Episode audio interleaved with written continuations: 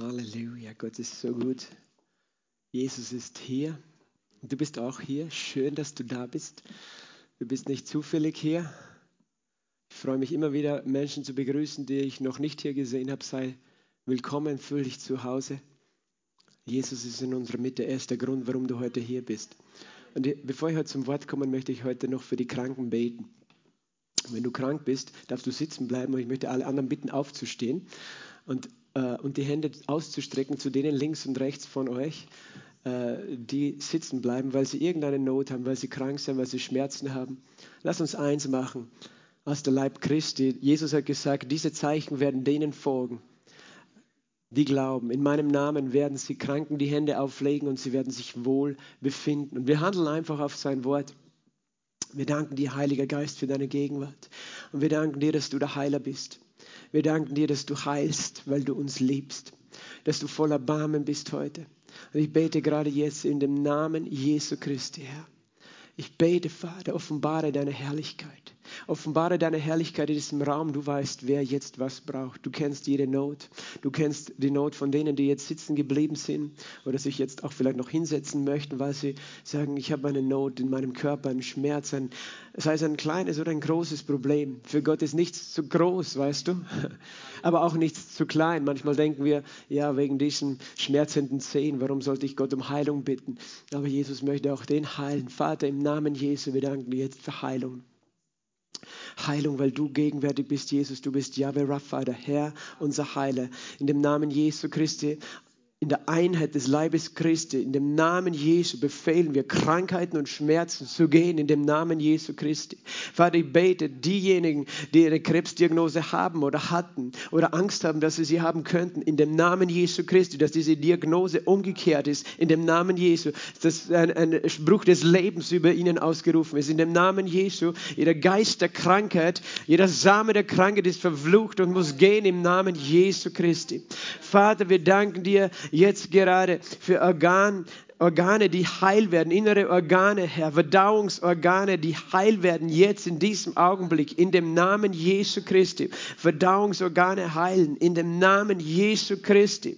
Vater, wir danken dir für diejenigen, die Sorge haben äh, über ihr, ja, ihr, ihr Gehirn sozusagen, weil, da, weil sie Sorge haben, weil sie merken, sie sind in irgendwelchen Dingen vergesslich oder, oder, oder irgendwelche Dinge in deinem Kopf machen dir Probleme, wo du, wo du Angst hast, was das sein könnte. Und du hast Angst, weil du gehört hast von anderen Menschen mit Diagnosen. Aber in dem Namen Jesu erkläre ich jetzt, du bist gesund. In dem Namen Jesu, du bist geheilt. Du bist vollkommen gesund. Herr, wir danken dir, dass du jetzt deine Hände auflegst auf diese Köpfe, wo irgendetwas äh, Problematisches ist. Vater, wo vielleicht sogar ein, irgendein kleiner Schlaganfall war. In Jesu Namen, ich spreche Leben aus über die Zellen in den Gehirn, wo abgestorben sind, wo, wo irgendwo krank geworden sind. In dem Namen Jesus sei gesund, sei geheilt. Das ganze Nervensystem. In Jesu Namen, Vater, wir danken dir, dass du auch alle anderen Krankheiten mit hineingenommen hast. In dein Wort, du hast gesagt, alle Krankheiten, auch wenn sie nicht in diesem Buch geschrieben sind, sind ein Fluch des Gesetzes und es steht geschrieben, geschrieben, Christus hat uns losgekauft von dem Fluch des Gesetzes. Halleluja. Sage mal ganz laut, Jesus, du bist mein Heiler. Meine Heilung gehört mir. Ich empfange meine Heilung jetzt. Amen. Amen. Amen. Ihr dürft euch alle setzen. Wenn du da warst und du hast Schmerzen gehabt, bevor du gekommen bist heute und diese Schmerzen sind jetzt nicht mehr da oder viel weniger, möchte ich bitte deine Hand sehen. Ist jemand da, der sagt, bin gekommen mit Schmerzen, aber jetzt ist es weniger. Da eine Person, noch jemand, zwei, drei, vier, Halleluja, fünf, sechs. Danke, Jesus. Oh, wir geben ihm die Ehre. Er ist der Heiler. Danke, Herr. Weißt du, ich glaube, dass Gott auch andere Dinge jetzt gewirkt hat und wirkt, aber manche Dinge sind nicht gleich spürbar. Aber ich danke ihm immer. Amen. Das war jetzt nicht geplant, aber Gott hat es geplant. Kolosserbrief, Kapitel 2, Vers 13. Kolosserbrief Kapitel 2, Vers 13. Und euch, die ihr tot wart in den Vergehungen und in der Unbeschnittenheit eures Fleisches, hat er mitlebendig gemacht mit ihm, indem er uns alle Vergehungen vergeben hat. Indem er uns alle Vergehungen vergeben hat. Sage mal, ich war tot, aber ich bin lebendig gemacht. Mit Christus Er hat mir alle Vergehungen vergeben. Sag mal, alle Vergehungen. Wie viel ist alle? Alles ist alles. Wie viel ist alle? Alles ist alles, oder? Er hat mir alle Vergehungen vergeben. Alle? Wirklich alle? Ja, steht hier, oder? Indem er uns alle Vergehungen vergeben hat. Wenn er eine Vergehung nicht vergeben hätte, wärst du nicht lebendig gemacht worden, geistlich, und würdest du auch nicht das Auferstehungsleben empfangen. Weil der Lohn der Sünde ist der Tod, aber er hat uns alle Vergehungen vergeben.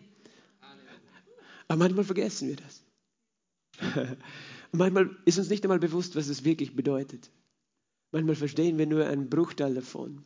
Manchmal denken wir äh, nicht so drüber nach. Und ich möchte jetzt noch eine Geschichte lesen und vielleicht sage ich vorweg, der Titel meiner Botschaft ist heute, meine Frau hat mir schon die Frage gestellt, wirklich, bist du sicher? Ich habe die Botschaft heiße Liebe genannt. und, und ich habe nicht dran gedacht, aber vielleicht irgendjemand geht auf YouTube oder Google und gibt ein heiße Liebe und dann kommt er zu meiner Botschaft. Hat ganz was anderes gesucht, aber macht ja nichts. Es geht natürlich um die Liebe zu Gott, oder? Und von ihm zu uns. Seine heiße Liebe.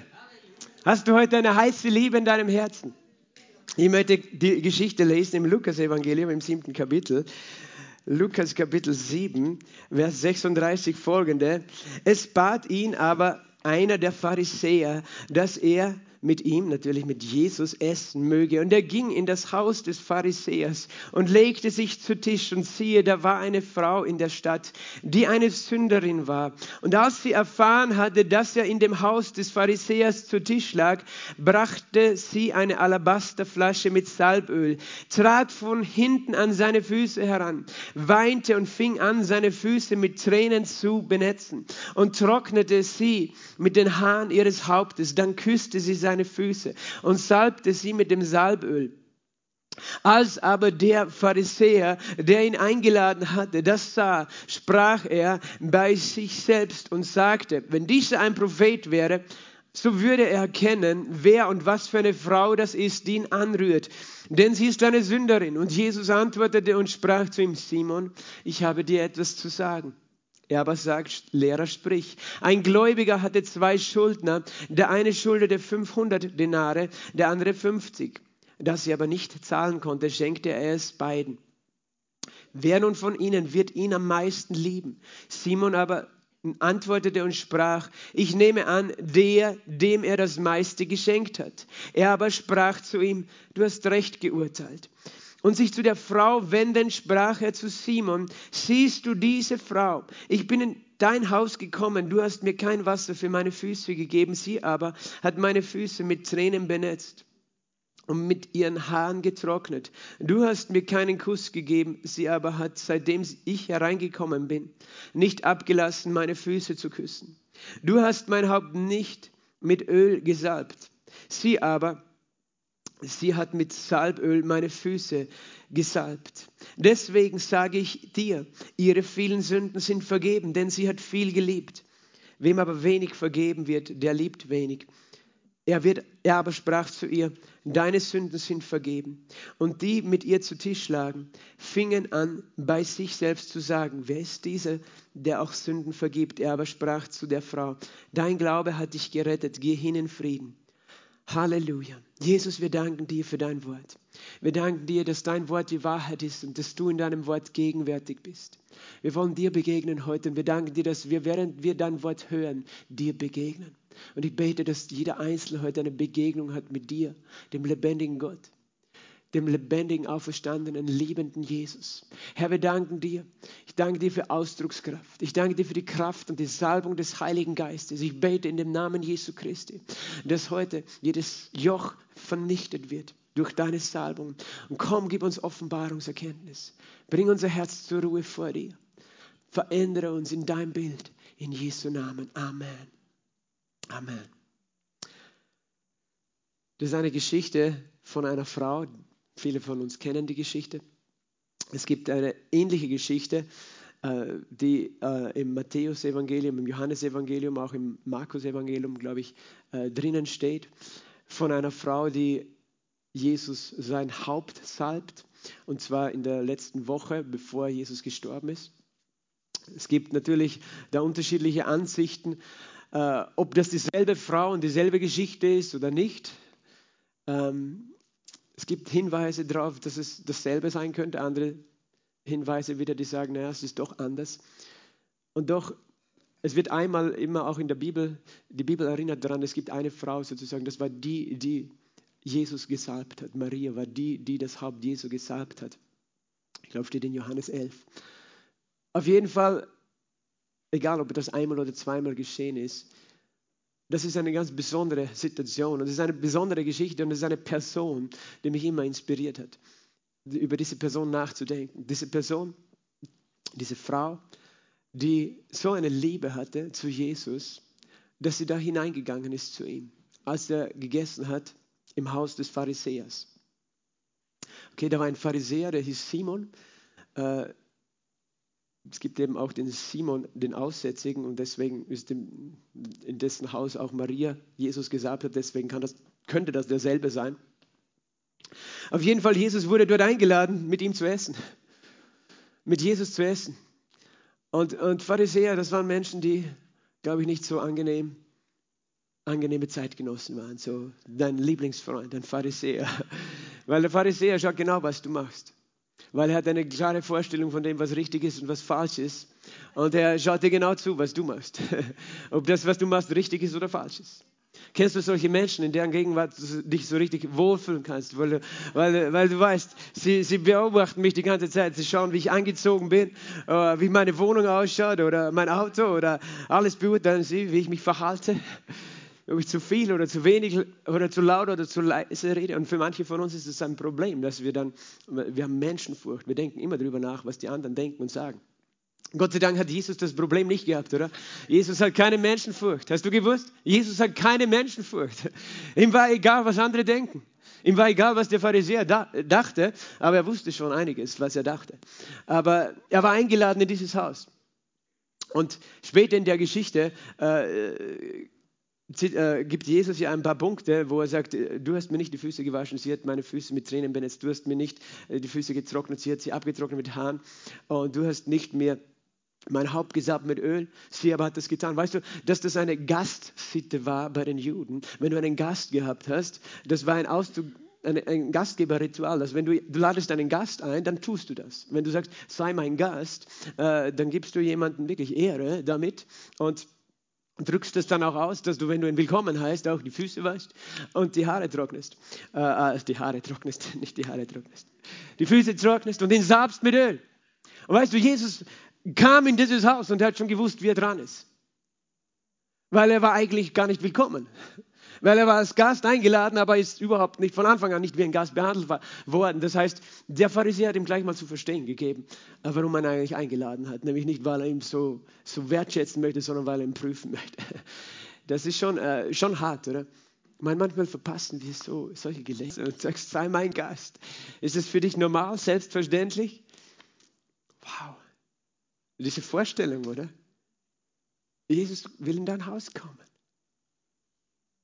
Sag das mal zu jemandem neben dir. Jesus möchte bei dir zu Hause sein. Er ist dein Gast. Äh, verstehst du, was das bedeutet? Verstehen wir wirklich, was das bedeutet, dass Jesus unser Gast ist? Unglaublich. Ich meine, Jesus, er ist der König des Himmels, der König der Könige. Er ist der, der vor der Welt war mit seinem Vater. Er sprach und alles geschaffen hat. Jesus kennt jede Ameise, die irgendwo, weiß ich nicht, im Wald in, in Sibirien herumkrabbelt.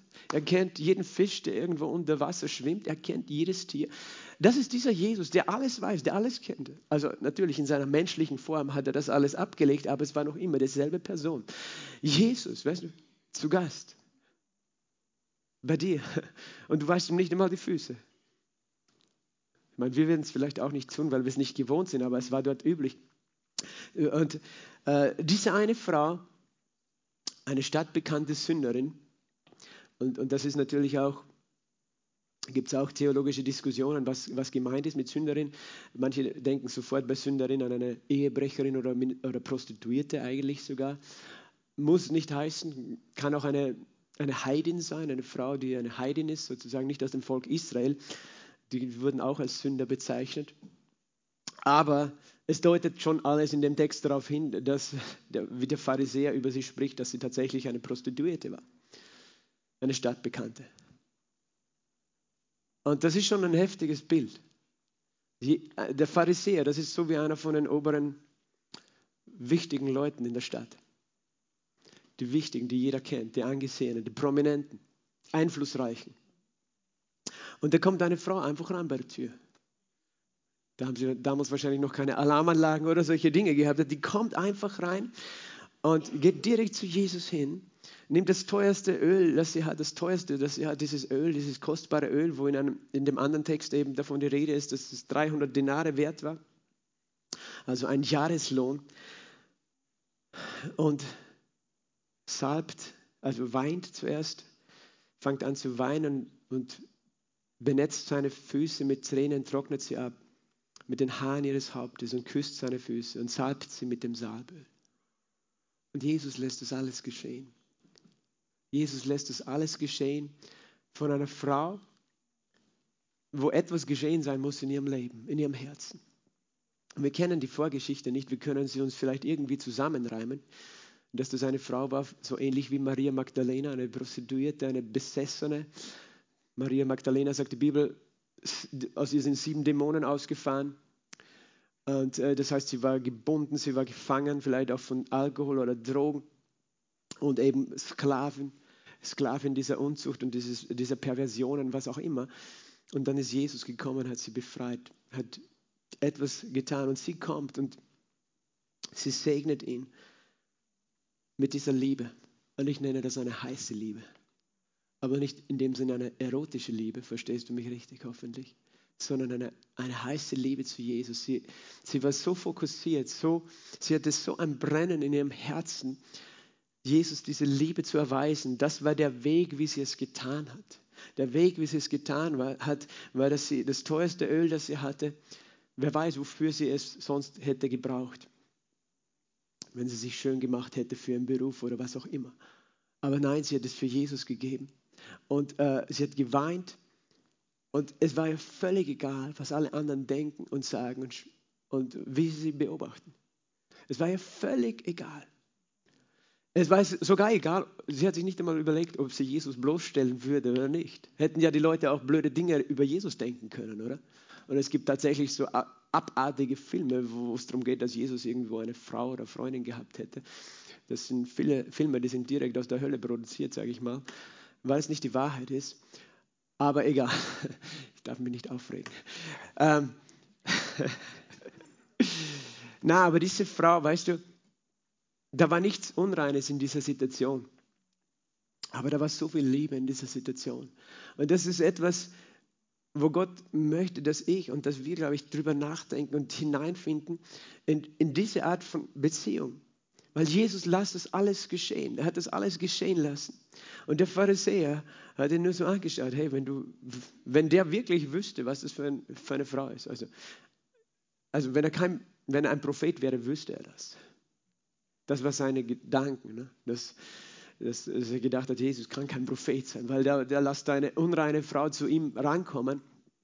Aber Jesus hat sofort gezeigt, dass er ein Prophet ist oder? Worin hat er das gezeigt? Weil er ihm genau auf seine Gedanken geantwortet hat. Jesus wusste, was er denkt. Er wusste ganz genau, was der Mann denkt. Und er redet von dieser, von dieser Geschichte von einem Gläubiger, der zwei Schuldner hat und dem einen hat er 50 und dem anderen 500 Denare erlassen und fragt ihn, wer wird ihn mehr lieben? Der, der 50 oder der, der 500 Denare geschenkt bekommen hat? Und die Antwort ist auf der Hand für den Simon, den Pharisäer, der sagt natürlich der, dem er mehr geschenkt hat. Und da ist diese Geschichte, wo, wo Jesus uns zu denken gibt. Weil diese Frau, die hatte verstanden, die hatte eine heiße Liebe zu Jesus. Aber warum hatte sie diese heiße Liebe zu Jesus? Weil sie etwas verstanden hatte, weil sie etwas erfahren hatte, was der Simon nicht erfahren hatte. Und eigentlich die Voraussetzung, äußerlich gesehen, hat sich der Simon gedacht, okay, Meint er jetzt, weiß ich nicht. Ja, der eine ist mehr schuld, der andere weniger. Warum erzählt er das? Er hat, glaube ich, gar nicht verstanden, warum er das erzählt. Aber Jesus erklärt es ja dann. Und für mich ist die Frage, wer von den beiden bist du in dieser Geschichte? oder bin ich? Bin ich wie die Frau oder bin ich wie der Pharisäer? Merke ich gar nicht, wen ich da überhaupt vor mir sitzen habe? Oder bin ich bereit, mich so hinzugeben wie diese Frau? Oder wer von den zwei bin ich, dem, dem Jesus, der Jesus ein bisschen was geschuldet hat und es ist ihm vergeben worden und der, dem, der viel geschuldet hat an Jesus und es ist ihm vergeben. Weil das hängt natürlich mit dieser Geschichte zusammen. Und Gott möchte uns erinnern. Petrus hat einmal gesagt in seinem Brief, wenn, wenn in unserem Leben die christlichen Tugenden wachsen und zunehmen, und er zählt alle Tugenden auf, kommt dann bis zur Liebe und zur Bruderliebe und äh, alle diese Dinge. Er sagt, wenn diese Dinge in unserem Leben sind, äh, dann werden wir reich äh, in der Wahrheit. Aber wenn diese Dinge fehlen in unserem Leben, diese Dinge, diese christlichen Tugenden und Charaktereigenschaften, all diese Dinge, dann sind wir blind und haben die Reinigung von unseren früheren Sünden vergessen. Das schreibt Petrus in seinem Brief. Da sind wir blind und haben vergessen die Reinigung von unseren früheren Sünden. Und er redet davon, dass ein Zusammenhang in deiner Beziehung zu Jesus, die du jetzt heute hast, und in deinem Verständnis davon, was es heißt, dass du gereinigt worden bist von deinen früheren Sünden. In deinem Bewusstsein davon, was es heißt, dass dir etwas vergeben ist und was dir vergeben ist. Und wir sind alle sozusagen auf dem Weg. Ich kann mich erinnern, wie ich gläubig geworden bin. Ich habe so wenig eigentlich verstanden von dem, was mir vergeben ist. Weil ich so wenig verstanden habe, was alles falsch ist. Ich habe viele Dinge für richtig gehalten, wo ich dra dra später draufgekommen bin, das war nie richtig. Ich habe nur gedacht oder gemeint, das ist richtig. Weil, weil die ganze Welt tut es und das ist richtig, oder? Wenn die ganze Welt es tut, das ist richtig. Oder die ganze Welt es sagt. So wie wir heute schon über das Thema Abtreibung geredet haben. Und ich bin dankbar, danke Belinda für deinen Beitrag. Weil die ganze Welt sagt, das ist richtig, also denken wir, das ist richtig. Und wenn wir nicht wissen, was überhaupt falsch war, dann, dann hat für uns Vergebung wenig Gewicht. Und, und je mehr wir draufkommen, wo ist die Wahrheit und wo ist die Lüge, und je mehr wir was verstehen, was, was uns vergeben ist, desto mehr werden wir wirklich hineintauchen in diese Liebe von Jesus. Und Gott möchte uns alle an diesen Punkt führen, wo diese Liebe immer heiß ist und heiß bleibt. Ich lese einen Text jetzt, wir kommen dann nochmal zu dieser Geschichte zurück aus dem Buch Offenbarung, Offenbarung Kapitel 3.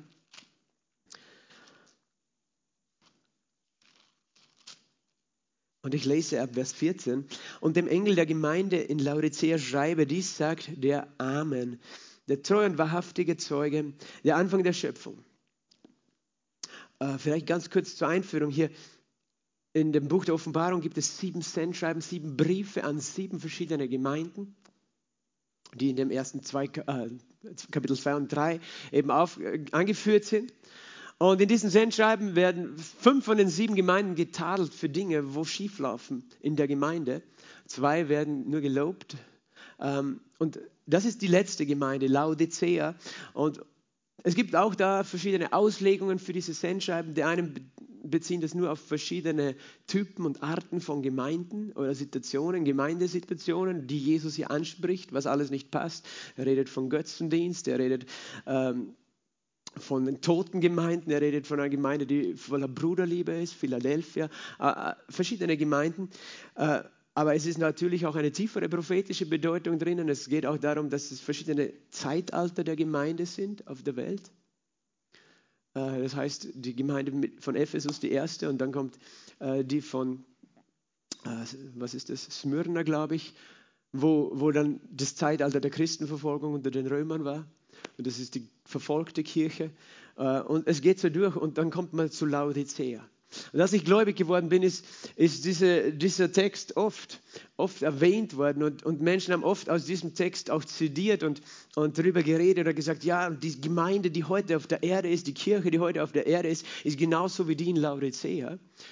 Und ich, ich sage so, ja und nein, ja, es ist, es ist, es ist doppelt. Es gibt heute Gemeinden, die sind verfolgt, so wie die Gemeinde in Smyrna und sind brennend heiß für Jesus und es gibt tote Gemeinden. Es kommt immer darauf an, auch wo leben wir auf dieser Erde und auch auf die einzelne Gemeinde. Aber ja, allgemein gesehen kann man das so sagen, dass wir da irgendwo angekommen sind, auch kurz bevor Jesus wiederkommt. Und diese Gemeinde in Laodicea, das ist interessant im Deutschen, da, diesen, dieses Wort lau, es klingt schon so lau, die ist lau. Die, die, und, und, und es geht hier weiter in, diese, in diesem Text eben. Und da heißt, ich kenne deine Werke, dass du weder kalt noch heiß bist, sagt Jesus zu der Gemeinde. Ach, dass du kalt oder heiß wärst. Also weil du lau bist. Weder heiß noch kalt werde ich dich ausspucken aus meinem Mund. Und das ist ein hartes Urteil über diese Gemeinde. Und ich habe das immer wieder auch gehört und dieses, okay, Gott, wir wollen brennen für dich. Wir wollen heiß sein für dich. Herr, wir wollen nicht lau sein. Und Herr, kehre um, äh, wir, wir kehren um von Lauheit. Wir wollen nicht kalt, nicht lau sein. Oder wir sagen das vielleicht zu anderen oder haben das gehört, wie der Prediger das zu uns sagt. Ihr seid so lau und ihr seid nicht heiß und nicht feurig. Es gibt auch solche Prediger, die das so sagen, weißt du. Man kann, man kann diesen Text nehmen und, und, und, und richtig Angst machen, oder? Weil dann was passiert? Ich werde euch ausspucken, sagt Jesus. Und ich habe mir gedacht, okay, das möchte ich nicht sein. Ich möchte nicht der sein, wo Jesus sagt, schmeckt mir nicht, bist mir zu lau, weißt du. Äh, ich mag auch lieber heißen Kaffee. Manche mögen gerne kalten Eiskaffee, aber lauwarmen Kaffee, sei ehrlich, magst du lauwarmen Kaffee? Also, ich meine, kalten Kaffee kann ich noch ein bisschen verstehen, weil da gibt es diesen Spruch, kalter Kaffee macht schön. Kalter Kaffee macht dich schön, gell? Deswegen trinken wir auch manchmal kalten Kaffee. Aber heißer Kaffee schmeckt besser. Meine Meinung. Lauer Kaffee schmeckt gar nicht. Und ist bei einer Suppe das Gleiche, oder? Eine laue Suppe, kalte Suppe. Und Jesus redet davon, was, was, was meint er überhaupt? Ich meine, was, was würden wir verstehen, wenn wir sagen, du bist nicht heiß, nicht kalt, nicht, äh, du bist lau, weißt du? Dann, du? Du bist nicht Fisch, nicht Fleisch. Du bist nicht äh, Du bist kein, kein richtiger Sünder, aber auch kein richtiger Heiliger. Du bist jemand, der Jesus äh, ja, liebt, aber dann doch die Welt liebt. Du bist jemand, der, weiß ich nicht, am Sonntag in der Kirche ist Jesus preist und am Montag nicht mehr an ihn denkt. Du bist jemand, der sagt, Jesus, ich, ich gebe dir alles, aber das Geld bleibt bei dir. Es gehört nicht Jesus. Na, äh, wir können das verschieden weiterspielen und wie auch immer wir das, wir das nehmen, wir merken, das ist etwas, das uns bedroht, diese Botschaft, oder? Weil du nicht kalt bist oder heiß, sondern lau werde ich dich ausspucken. Interessant ist, dass Jesus sagt, kalt wäre mir lieber als lau. Weil einen Toten kann er lebendig machen, aber einen Halbtoten. Hast du schon mal überlegt, im Himmel gibt es keine Halbtoten. Es gibt auch keine Toten, es gibt nur Lebendige. Äh, äh, da gibt es auch keine, keine halben Christen, weil ein halber Christ ist ein ganzer Mist, hat jemand mal gesagt. Du kannst nicht ein halber Christ sein. Äh, ein halber Christ ist ein ganzer Mist. Im Himmel gibt es keine, keine, die Jesus nur ein bisschen lieben, sondern alle lieben Jesus total. Im Himmel ist alles 100 Prozent. Das glaube ich. Im Himmel gibt es keine Halbkranken und auch keine Halbgesunden, sondern nur ganz Gesunde. Und weißt, wir, wir alle wollen das nicht, oder? Wir wollen, wir wollen das Ganze. Und Jesus möchte auch deine ganze Heilung, nicht deine halbe Heilung. Er hat nicht für deine halbe Heilung bezahlt, sondern für deine ganze Heilung. Und gib dich nicht mit weniger zufrieden, weil der Teufel will es dir vorenthalten. Äh, aber wie ich das gelesen oder gehört habe früher, das hat mich immer beklemmt. Und, und da, da gab es dieses, Lied, dieses Lied, entfacht ein Feuer in mir, mach meine Liebe stark. Ich schreie zu dir, entfacht ein Feuer in mir. Und äh, ich, äh, bezogen auf diesen Text. Und wir haben das gesungen, dieses Lied, ja. Und, und ich habe mich bemüht, auch heiß zu sein. Aber ich bin drauf gekommen, ich kann mich selber nicht heiß machen. Manche denken das vielleicht, dass sie sich selbst heiß machen können. Ich weiß jetzt nicht, an was du denkst, aber ich, ich bin drauf gekommen, wie geht das? Wie geht das? Wie, wie kann man eine, weil Jesus sagt, weil du wenn du kalt oder heiß wärst. Aber das Lauwarme, das würde ich ausspucken aus meinem Mund. Und du denkst, wie komme ich überhaupt dahin? Und das kann frustrierend sein, oder? Weil wir, wir leben dann mit einem Vorwurf, du bist lau, aber wissen wir nicht, wie wir heiß sein können überhaupt. Und woher kommt das überhaupt? Jesus sagt hier in Vers 17, er gibt auch eine Ursache ein bisschen. Er geht da in dem Fall drauf ein und sagt, weil du sagst, ich bin reich und bin reich geworden und brauche nichts und nicht weißt, dass du der Elende und bemitleidenswert und arm und blind und bloß bist. Rate ich dir. Und er gibt ja auch eine Lösung dann. Aber er sagt, du sagst, ich bin reich und ich brauche nichts. Und ist tatsächlich so, diese Gemeinde Laodicea, diese Stadt war eine sehr reiche Stadt. Äh, wenn ich richtig informiert bin, gab es dort auch Thermalwasser. Und Menschen sind gekommen und hat Bäder gegeben. Und es war einfach eine reiche Stadt, auch eine Handelsstadt. Und, und natürlich, wenn du reich bist, fragst du nicht mehr so nach Jesus vielleicht. Kann sein, weil es dir eh so gut geht. Und das ist auch manchmal der Vorwurf, den wir bekommen haben. Ja, euch westlichen Christen, euch geht es einfach so gut und darum seid ihr alle so lau. Darum seid ihr nicht so feurig für den Herrn wie die, die wirklich Not haben. Und du denkst dir dann, ja, pff, soll ich jetzt, weiß ich nicht, wohin übersiedeln nach Indien, damit ich arm bin, damit ich Jesus mehr liebe? Es ist notwendig, dass wir alle übersiedeln, damit wir heil sein können. Aber der Punkt ist der, hier geht es einerseits um natürlichen Reichtum tatsächlich. Und es gibt ja auch interessant in der Bibel, da ein paar Verse. Es gibt einen Vers im Sprüche, im Sprüche Kapitel 30, wo der, der Schreiber sagt, in Kapitel 30, Vers 6, Armut und, oder Vers 8. Armut und Reichtum gib mir nicht. Lass mich das Brot, das ich brauche, genießen. Damit ich nicht, wenn ich satt geworden bin, leugne und sage, wer ist denn der Herr? Und damit ich nicht, wenn ich arm geworden bin, stehle und mich vergreife an dem Namen meines Gottes. Und das steht einfach jetzt einmal so in der Bibel. Es, steht so, okay, das Problem ist, wenn du arm bist, kann es sein, dass du anfängst zu stehlen. Und wenn du reich bist, vergisst du, wer Gott ist. Also bleiben wir in der Mitte. Ich meine, da darfst du keine Theologie und kein Dogma draus machen, weißt du, weil Gott hat Abraham gesegnet, Gott hat David gesegnet, Gott hat Salomo gesegnet und die waren superreich. Und David und Abraham zum Beispiel nur, äh, die liebten Jesus von ganzem Herzen. Also Gott, sie kannten nicht als Jesus, aber sie kannten Gott und sie liebten ihn. Sie waren sehr, sehr, sehr reich. Okay, also es ist keine Bedingung auch, dass du dein Reichtum nicht haben darfst. Aber es ist interessant, du kannst vergessen, du kannst vergessen, wenn du reich geworden bist, woher der Reichtum kommt.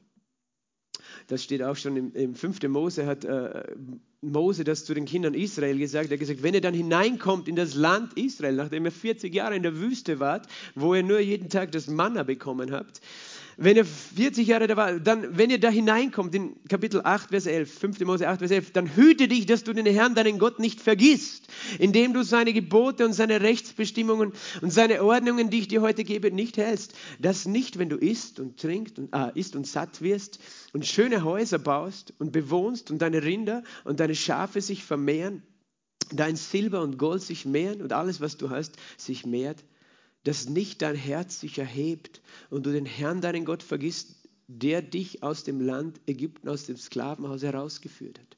Also das ist eine klassische Warnung. Ist interessant, weil Gott hat ja schon gesagt, ich gebe euch ein Land, in dem ihr gesegnet seid, in dem ihr Milch und Honig habt, in dem ihr in Häusern wohnt, die ihr nicht gebaut habt und Weinberge äh, bewirtschaftet, die ihr nicht einmal pflanzen musstet. So, ich werde euch reich segnen, aber bitte vergesst mich da nicht. Verstehst du, Reichtum ist nicht das Problem. Das Problem ist, was wir mit dem Reichtum machen und wo unser Herz hingeht. Weil Gott sagt, wenn das dann so ist, dann gibt es die Gefahr, dass sich dein Herz erhebt.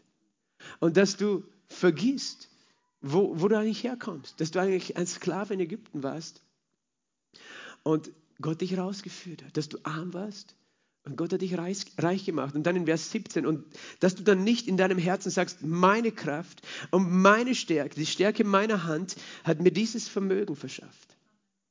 Also dann auf einmal vergisst du, dass es ja eigentlich gar nicht deine Kraft war, sondern seine Gnade, sein Segen, und so, sondern dass du sollst an den Herrn, deinen Gott denken, Vers 18, dass er es ist, der dir die Kraft gibt, Vermögen zu schaffen.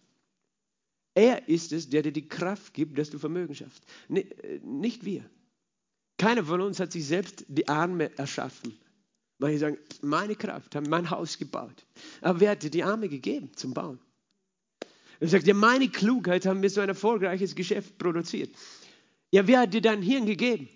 Wer hat dich befähigt, klug zu sein und zu denken?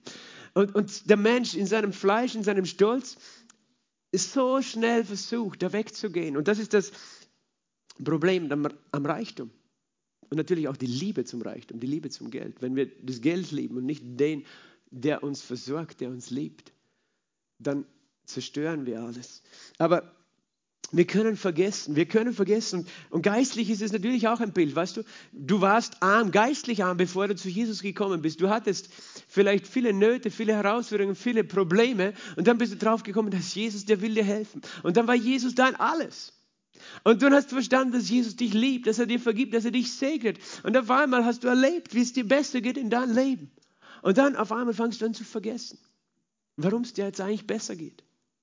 Weißt du, wir merken die Krankheit ja nur, solange wir Schmerzen haben. Dann, dann merken wir, irgendwas passt nicht. Dann beten wir um Heilung. Und dann auf einmal wenn, merken wir gar nicht, dass wir irgendwas gehabt haben.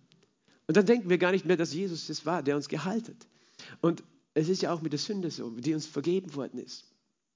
Wir, wir haben verstanden, oh, ohne Jesus, wir sind verloren. Auf einmal denken wir, es ist völlig normal. Und diese Gemeinde in Laodicea oder diese, äh, diese Botschaft, dieser Typ Gemeinde ist, ist eben ein Bild für, für uns, wenn wir, wenn wir reich geworden sind, wenn wir vergessen haben, woher der Reichtum kommt. Wenn wir anfangen zu denken, es war ich, der es gemacht habe. Und das sind zwei Probleme, weil das eine ist natürlich der Stolz überhaupt zu sagen, ich habe mir das alles geschaffen, ich bin der Grund, warum ich so gesegnet bin.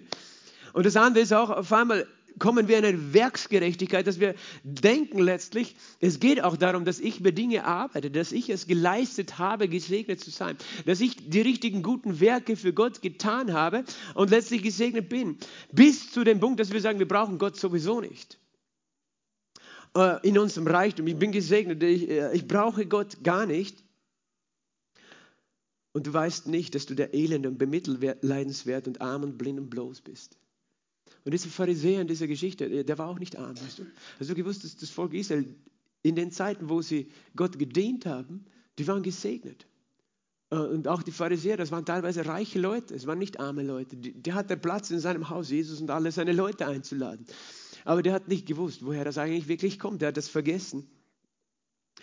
Und Jesus sagt, weil du sagst, ich bin reich und bin reich geworden, brauche nichts.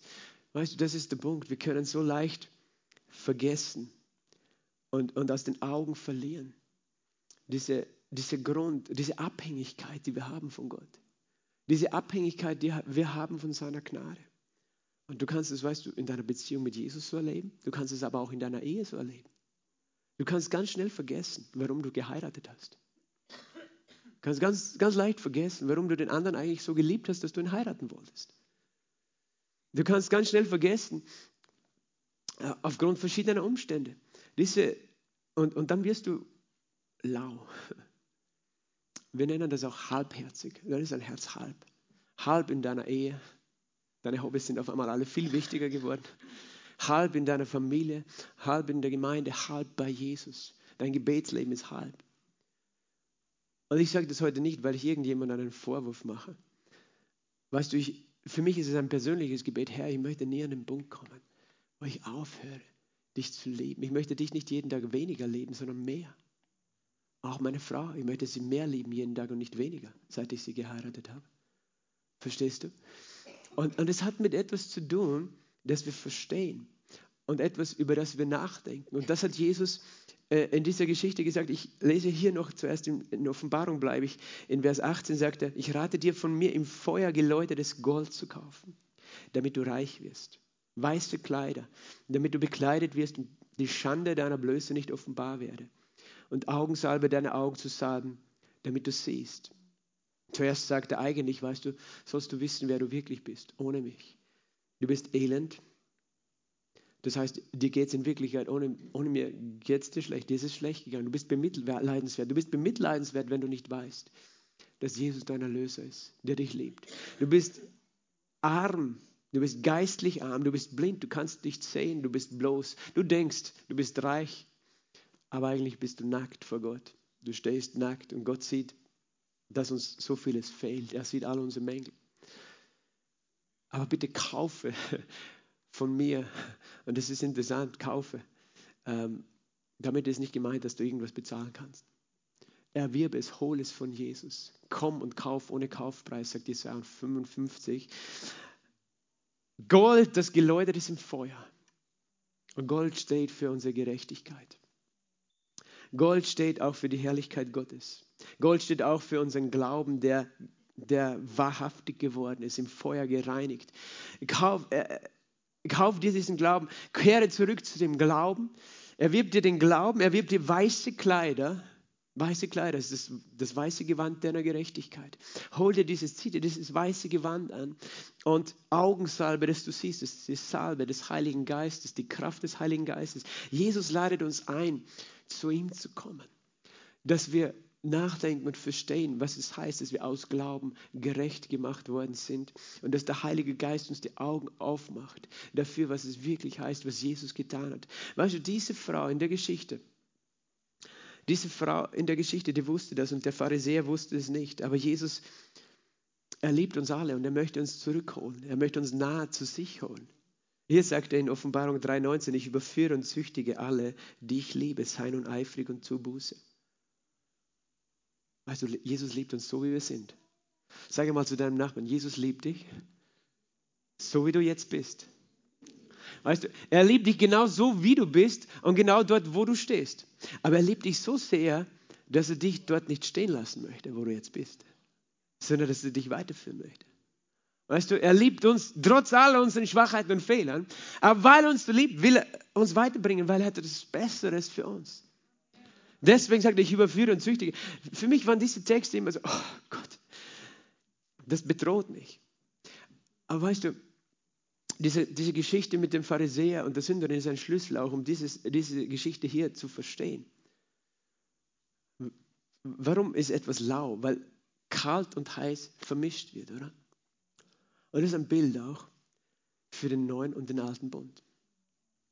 Im alten Bund, weißt du, dienten die meisten Menschen Gott auch auf, also Haupt, er hatte keiner diese bedingungslose Liebe Gottes wirklich je verstehen können, weil Jesus ja noch nicht gekommen, gestorben und auferstanden war. Menschen waren geistlich tot. Und im neuen Bund, jemand, der wirklich Jesus verstanden hat, der liebt ihn, weil Gott ihn zuerst geliebt hat. Der ist voller Liebe und voller Leben. Das ist der neue Bund, ist, dass die Liebe Gottes in unser Herzen ausgegossen ist. Dass wir Gott nicht dienen aus Angst, sondern aus Liebe. Und normal gibt es da nichts dazwischen, das ist kalt und heiß. In Wirklichkeit können nur alle die heiß werden für Gott, die, die, die das erleben, dass die Liebe Gottes in ihr Herz ausgegossen ist. Sie können so brennen und so werden wie diese Frau, die alles gegeben hat für Jesus. Und weißt du, das, die meisten von uns, so wie ich denke mal, haben so begonnen, wie wir gläubig geworden sind. Weißt du, wie, wenn du zu Glauben kommst an Jesus, dann ist Jesus auf einmal, hast du eine rosarote Wolke vor dir, eine rosarote Brille auf und du bist so glücklich, weil du Jesus kennst. Aber das heißt nicht, dass du immer in dieser, in dieser Liebe zu Jesus weiterlebst, weil es kann Folgendes passieren. Du kommst zu Jesus und verstehst, er hat mir alles vergeben. Und ich liebe ihn dafür, dass er mich so angenommen hat, wie ich bin. Und dann später und das muss zuerst gar nicht einmal von außen kommen. Dann kommen deine Gedanken und kommt der Teufel wieder, weil du machst Fehler und dann denkst, pff, jetzt habe ich Jesus enttäuscht. Jetzt habe ich ihn enttäuscht, weil ich habe ihm gesagt, ich liebe ihn und ich gebe ihm alles, aber jetzt habe ich schon wieder Fehler gemacht, die gleichen Fehler wie früher. Und auf einmal fangst du an zu zweifeln, ob er dich wirklich noch so liebt. Du hast gelernt, dass Jesus dir vergibt, dass er dich bedingungslos liebt. Aber dann, je weiter du gehst als Gläubiger und du denkst, ja, aber ich bin schon so lange Christ, eigentlich sollte ich schon besser können, besser wissen. Auf einmal, es kann schon von innen kommen, diese Schuldgefühle, dieses, und du bist vielleicht gar nicht mehr sicher, dass er dich jetzt auch noch so liebt, wie er dich am Anfang geliebt hat. Weil am Anfang, da war es ja neu für dich, aber jetzt, und es ist nicht nur so, es ist natürlich leider auch so, dass dir dann gesagt wird, manchmal, von gut meinenden Predigern, die meinen, sie müssen dich jetzt erziehen und auf den richtigen Weg bringen. Weißt du, Jesus hat dich geliebt, wie du dich bekehrt hast und damals vielleicht noch Alkoholiker warst und er hat dich angenommen, so wie du bist. Aber wenn du jetzt nach drei Wochen oder drei Monaten oder drei Jahren noch immer ein Alkoholproblem hast, dann liebt er dich nicht mehr.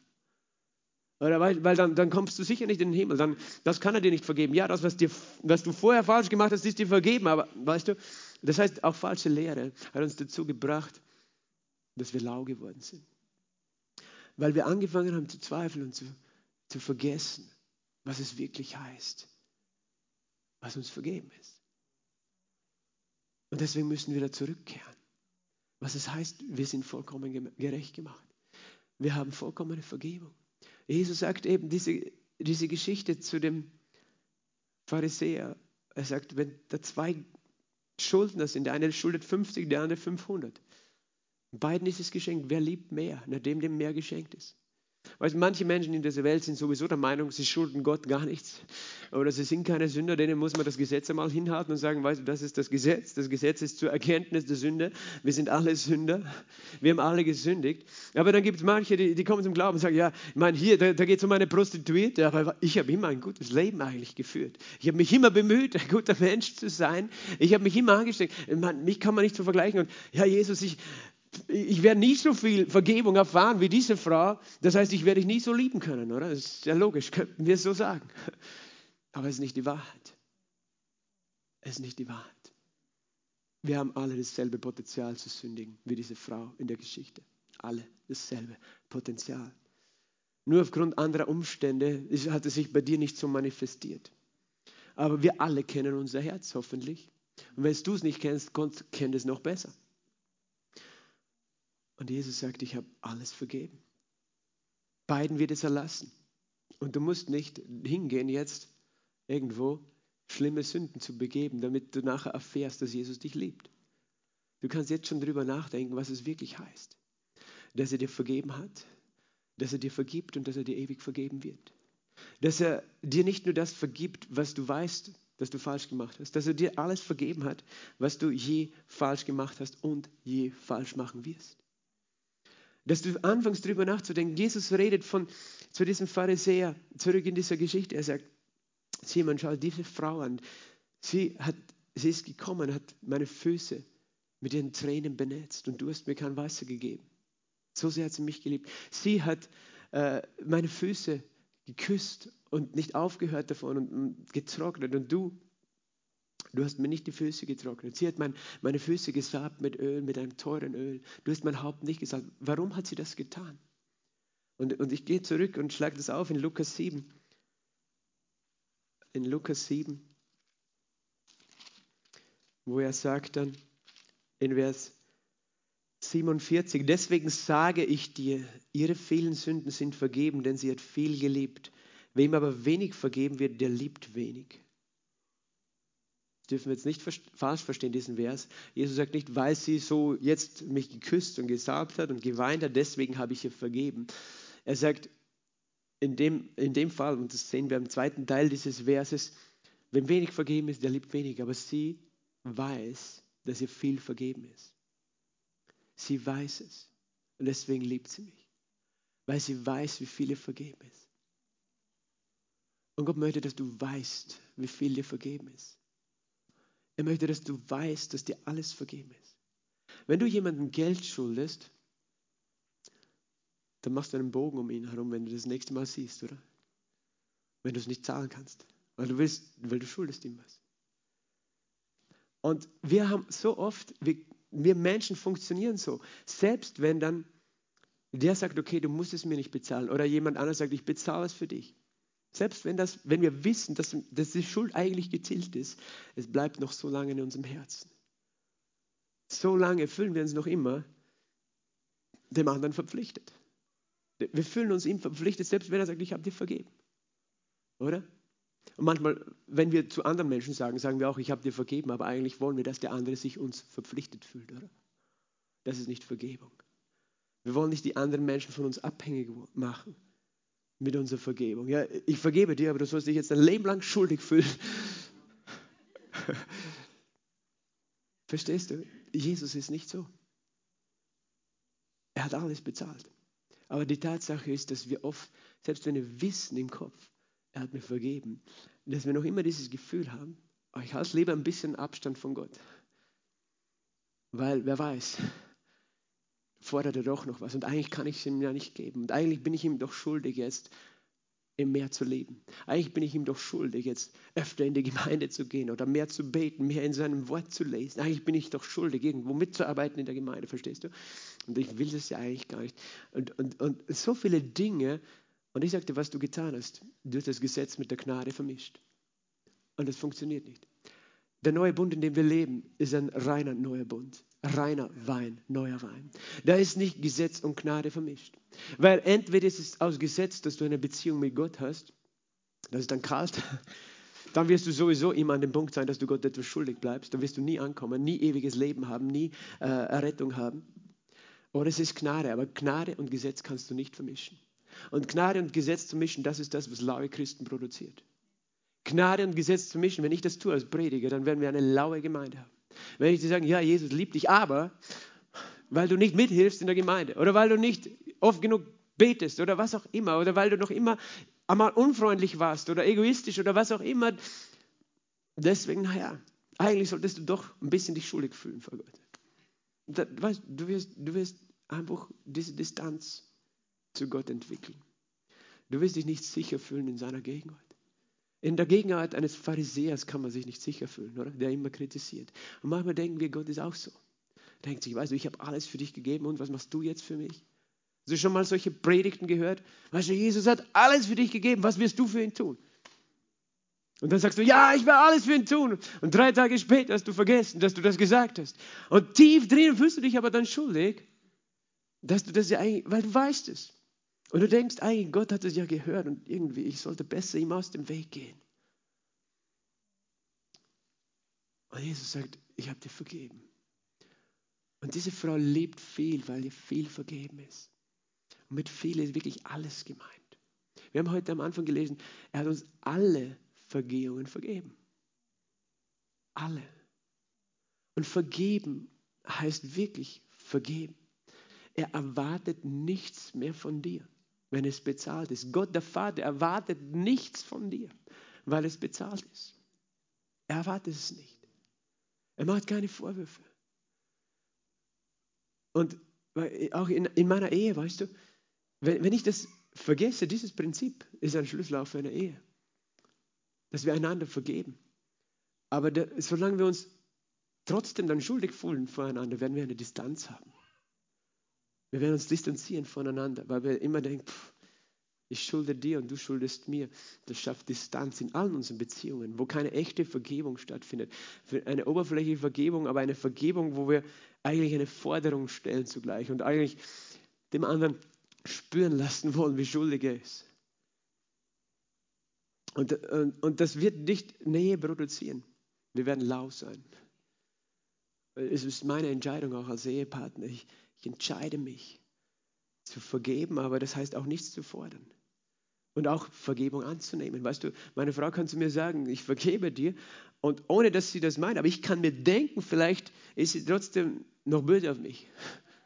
Und, und obwohl sie es nicht ist, vielleicht kann, kann es in meinem Herzen ein Problem sein. Verstehst du? Und es schafft Distanz. Und es wird dir schwerfallen, so etwas zu machen, was diese Frau gemacht hat. Die diese Liebe so ausgedrückt hat. Und Jesus sagt, weißt du nicht, wie viel ich dir vergeben habe? Sie liebt viel, weil er viel vergeben ist. Weil er viel vergeben ist. Manchmal müssen wir uns damit auseinandersetzen. Manchmal wollen wir nicht, nicht einmal anschauen, was vielleicht alles notwendig wäre, dass es vergeben ist. Und trotzdem sagt Jesus, ich habe es dir vergeben. Egal, egal was dir jetzt einfällt, weißt du, an den schmutzigsten Dingen deines Lebens, Jesus sagt, ich, ich halte es dir nicht vor. Ich erwarte nichts von dir. Ich fordere es nicht. Weil ich will, dass du dich sicher fühlst in meiner Gegenwart. Weißt du, Jesus hätte sich eigentlich nicht sicher fühlen können im Haus des Pharisäers. Aber der Pharisäer ist Gott sei Dank nicht Gott, sondern Jesus ist Gott. Und die Frau hätte sich auch nicht sicher fühlen können in der Gegenwart des Pharisäers.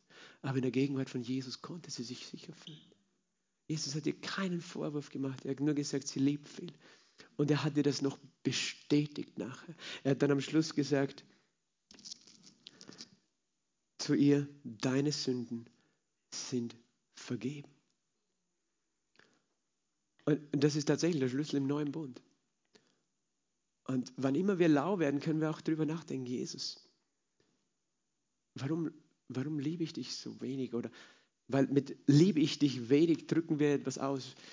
Wir, wir leben gleichgültig. Wir leben so, dass wir ihn vergessen. Wir denken nicht an ihn. Weil wir nicht sicher sind, weil wir nicht uns bewusst sind, was für eine Gnade es ist. Und er will nicht, dass du dich heute schuldig fühlst.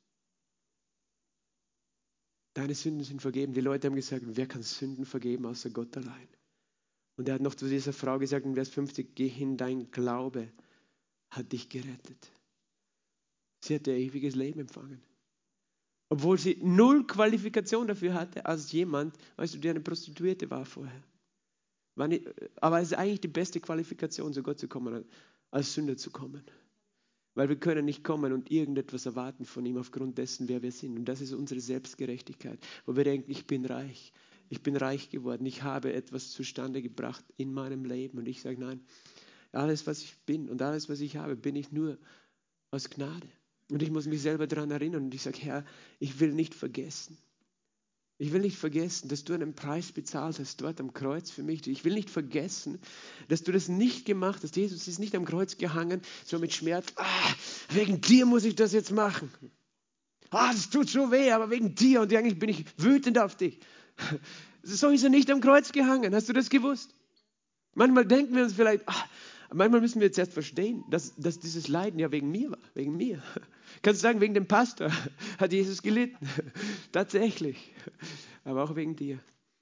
Und, aber Jesus ist nicht dort gehangen. Und er hat mich nicht geliebt, erst nachher, nachdem ich gläubig geworden bin. Er hat mich geliebt, als ich Sünder war. Er hat mich geliebt, als ich Sünder war, hat er sich entschieden zu vergeben und nichts von mir zu fordern. Gibt keine Religion, die dir das bietet. Keine auf dieser Erde. Keine Religion auf dieser Erde bietet dir Vergebung der Sünden umsonst an, außer Jesus. Jesus hat es gezeigt in dieser Geschichte, er hat umsonst angeboten. Und es hat ihr ganzes Leben verändert und er hat nichts gefordert, aber sie hat von sich aus ein neues Leben begonnen. Weißt du, Jesus ist dasselbe Jesus für uns heute alle. Wir können diese Frage stellen, wirklich. Uns selber überlegen, wie groß war meine eigene Schuld eigentlich? Du denkst, meine Schuld war nicht so groß. Bei mir waren es nur 50 Denare. Jesus sagt, deine Schuld war so groß, dass ich dort gehangen bin, mein Lieber. So groß war deine Schuld. Und du denkst, aber wirklich? Und er sagt, ja. Es braucht den Heiligen Geist, dass wir das verstehen. Aber ich war schuld, schuldig. Aber weißt du, er sagt nicht nur, wie groß war deine Schuld, sondern wie viel ist mir vergeben? Wie viel ist dir vergeben? Und warum ist dir vergeben? Ist dir vergeben, weil Jesus dir vergeben musste? Nein, weil er wollte. Wie viel ist dir vergeben? Und wie sehr liebe ich Jesus heute? Es steht in Offenbarung 3 und ich komme zum Schluss. Am Schluss dann in dieser Geschichte, Vers 20, siehe, ich stehe an der Tür und klopfe an. Wenn jemand meine Stimme hört und die Tür öffnet, zu dem werde ich hineingehen und mit ihm essen und er mit mir. Siehst du, in der einen Geschichte hat der Pharisäer Jesus eingeladen. Und Jesus wurde nicht wie ein Gast behandelt. Aber heute steht er vor deiner Tür und klopft an. Er sagt, ich will mit dir essen. Und ich will mit dir so essen, dass du Gemeinschaft hast. Du sollst essen von meinem Brot der Heilung. Du sollst trinken von meinem Wein der Liebe. Und das einzige Hindernis manchmal, dass wir diese Beziehung mit Jesus neu erfahren, ist unser Stolz oder unser Vergessen. Und Jesus sagt, denk dran, sehr ich dich liebe. Und ich weiß, das bedeutet einerseits für manche von uns, die, also manche, das sage ich mal, vielleicht die auch zuschauen, weil du bist neu, wenn du noch nie Jesus hineingelassen hast in dein Herz, kannst du das heute tun. Kannst sagen, Jesus, komm in mein Herz, sei mein Gast und ich will mit dir essen. Jesus erwartet nichts, er bringt schon das Essen mit. Den Brot, das, das, den Brot, das Brot und den Wein, er hat es schon dabei. Er bringt schon das Essen. Er erwartet nicht, dass deine Wohnung geputzt ist.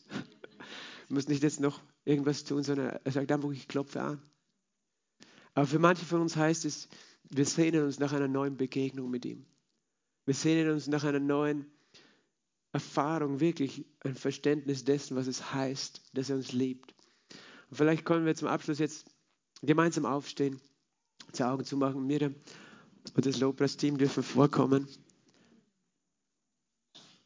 Ich möchte dich heute fragen, wenn, wenn, wenn du dich selber siehst auf einer Skala von 1 bis 10, wie heiß ist meine Liebe heute für Jesus? Wo würdest du dich einordnen? Was denkst du, wo Jesus dich einordnet? Würdest du dich schuldig fühlen? Würdest du dich, würdest du denken, Jesus, du würdest mich vielleicht ausspucken? Ich möchte nicht, dass du heute nach Hause gehst und denkst, dass du einer von denen bist, die kalt sind oder lau möchte dir ein Geheimnis sagen. Selbst wenn du in deinem Herzen empfindest, hey, mein Leben, meine Beziehung, meine Liebe zu Jesus ist lau geworden. Ich gebe dir einen Tipp. Wir haben heute gehört, er hat uns alle Vergehungen vergeben. Selbst wenn du dich schuldig fühlst, weil du denkst, meine Liebe zu Jesus ist nicht, wo sie sein sollte.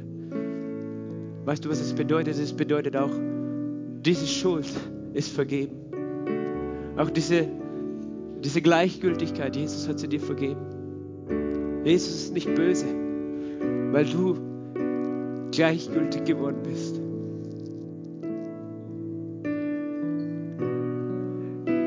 Er macht dir keinen Vorwurf, sondern er liebt dich.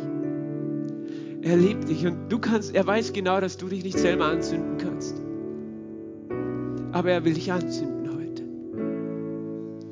Danke, Heiliger Geist. Der Heilige Geist ist da. Und ich möchte dich einladen, einfach deine Hände zu heben zu Jesus, wenn du möchtest. Und fang an zu reden mit ihm. Fang an zu reden heute mit ihm. Komm, Heiliger Geist. Komm, Heiliger Geist. Herr, wir wollen dich lieben. Aber wir können es gar nicht selber. Aber du machst es, Heiliger Geist. Weil du hier bist heute, um Schuld wegzunehmen, die wir uns selbst vorgehalten haben. Tief in unserem Herzen. Komm, Heiliger Geist. Ich bete, dass du uns überführst, Herr. Nicht um uns anzuklagen, sondern dass wir verstehen, wie groß deine Liebe ist, Jesus. Komm, Heiliger Geist, wir wollen diese Menschen sein, die dich lieben, bedingungslos, weil du uns liebst, bedingungslos. Du liebst uns ohne Bedingung. Du hast uns keine Bedingung gegeben, damit du uns lieben würdest. Du stellst keine Bedingung vor uns, sondern du ladest uns ein und du stehst an unserer Tür und klopfst an. Du sagst, wer aufmacht, zu dem willst du hineingehen und mal mit ihm halten. Ich möchte zuerst wirklich dich fragen, wenn du da bist und du bist nicht sicher, ob du die Vergebung, die Jesus dir angeboten hat, ob du das ewige Leben, für das Jesus gestorben und auferstanden ist, empfangen hast. Du bist nicht sicher dass du von Gott angenommen bist, aber du möchtest zu ihm kommen, du möchtest ihn hineinlassen in dein Herz, dann heb deine Hand zu Jesus. Wenn du da bist und du bist noch nicht von neu geboren, noch nicht errettet, heb deine Hand zu Jesus. Jesus sieht alle Hände. Vielleicht auch am Livestream, wenn du zuschaust. Dann sag einfach, Jesus, ich komme zu dir, so wie ich bin. Danke, dass du mich annimmst, so wie ich bin. Und ich gebe mich dir hin, Jesus. Ich danke dir für die Vergebung aller Schuld. Ich danke dir, dass du alles vergeben hast, dort am Kreuz. Und bitte, ich kehre um zu dir, Jesus. Danke, dass du gestorben und auferstanden bist am Kreuz für mich. Komm hinein in mein Herz. Die Tür ist offen. Sei mein Herr, mein Erlöser.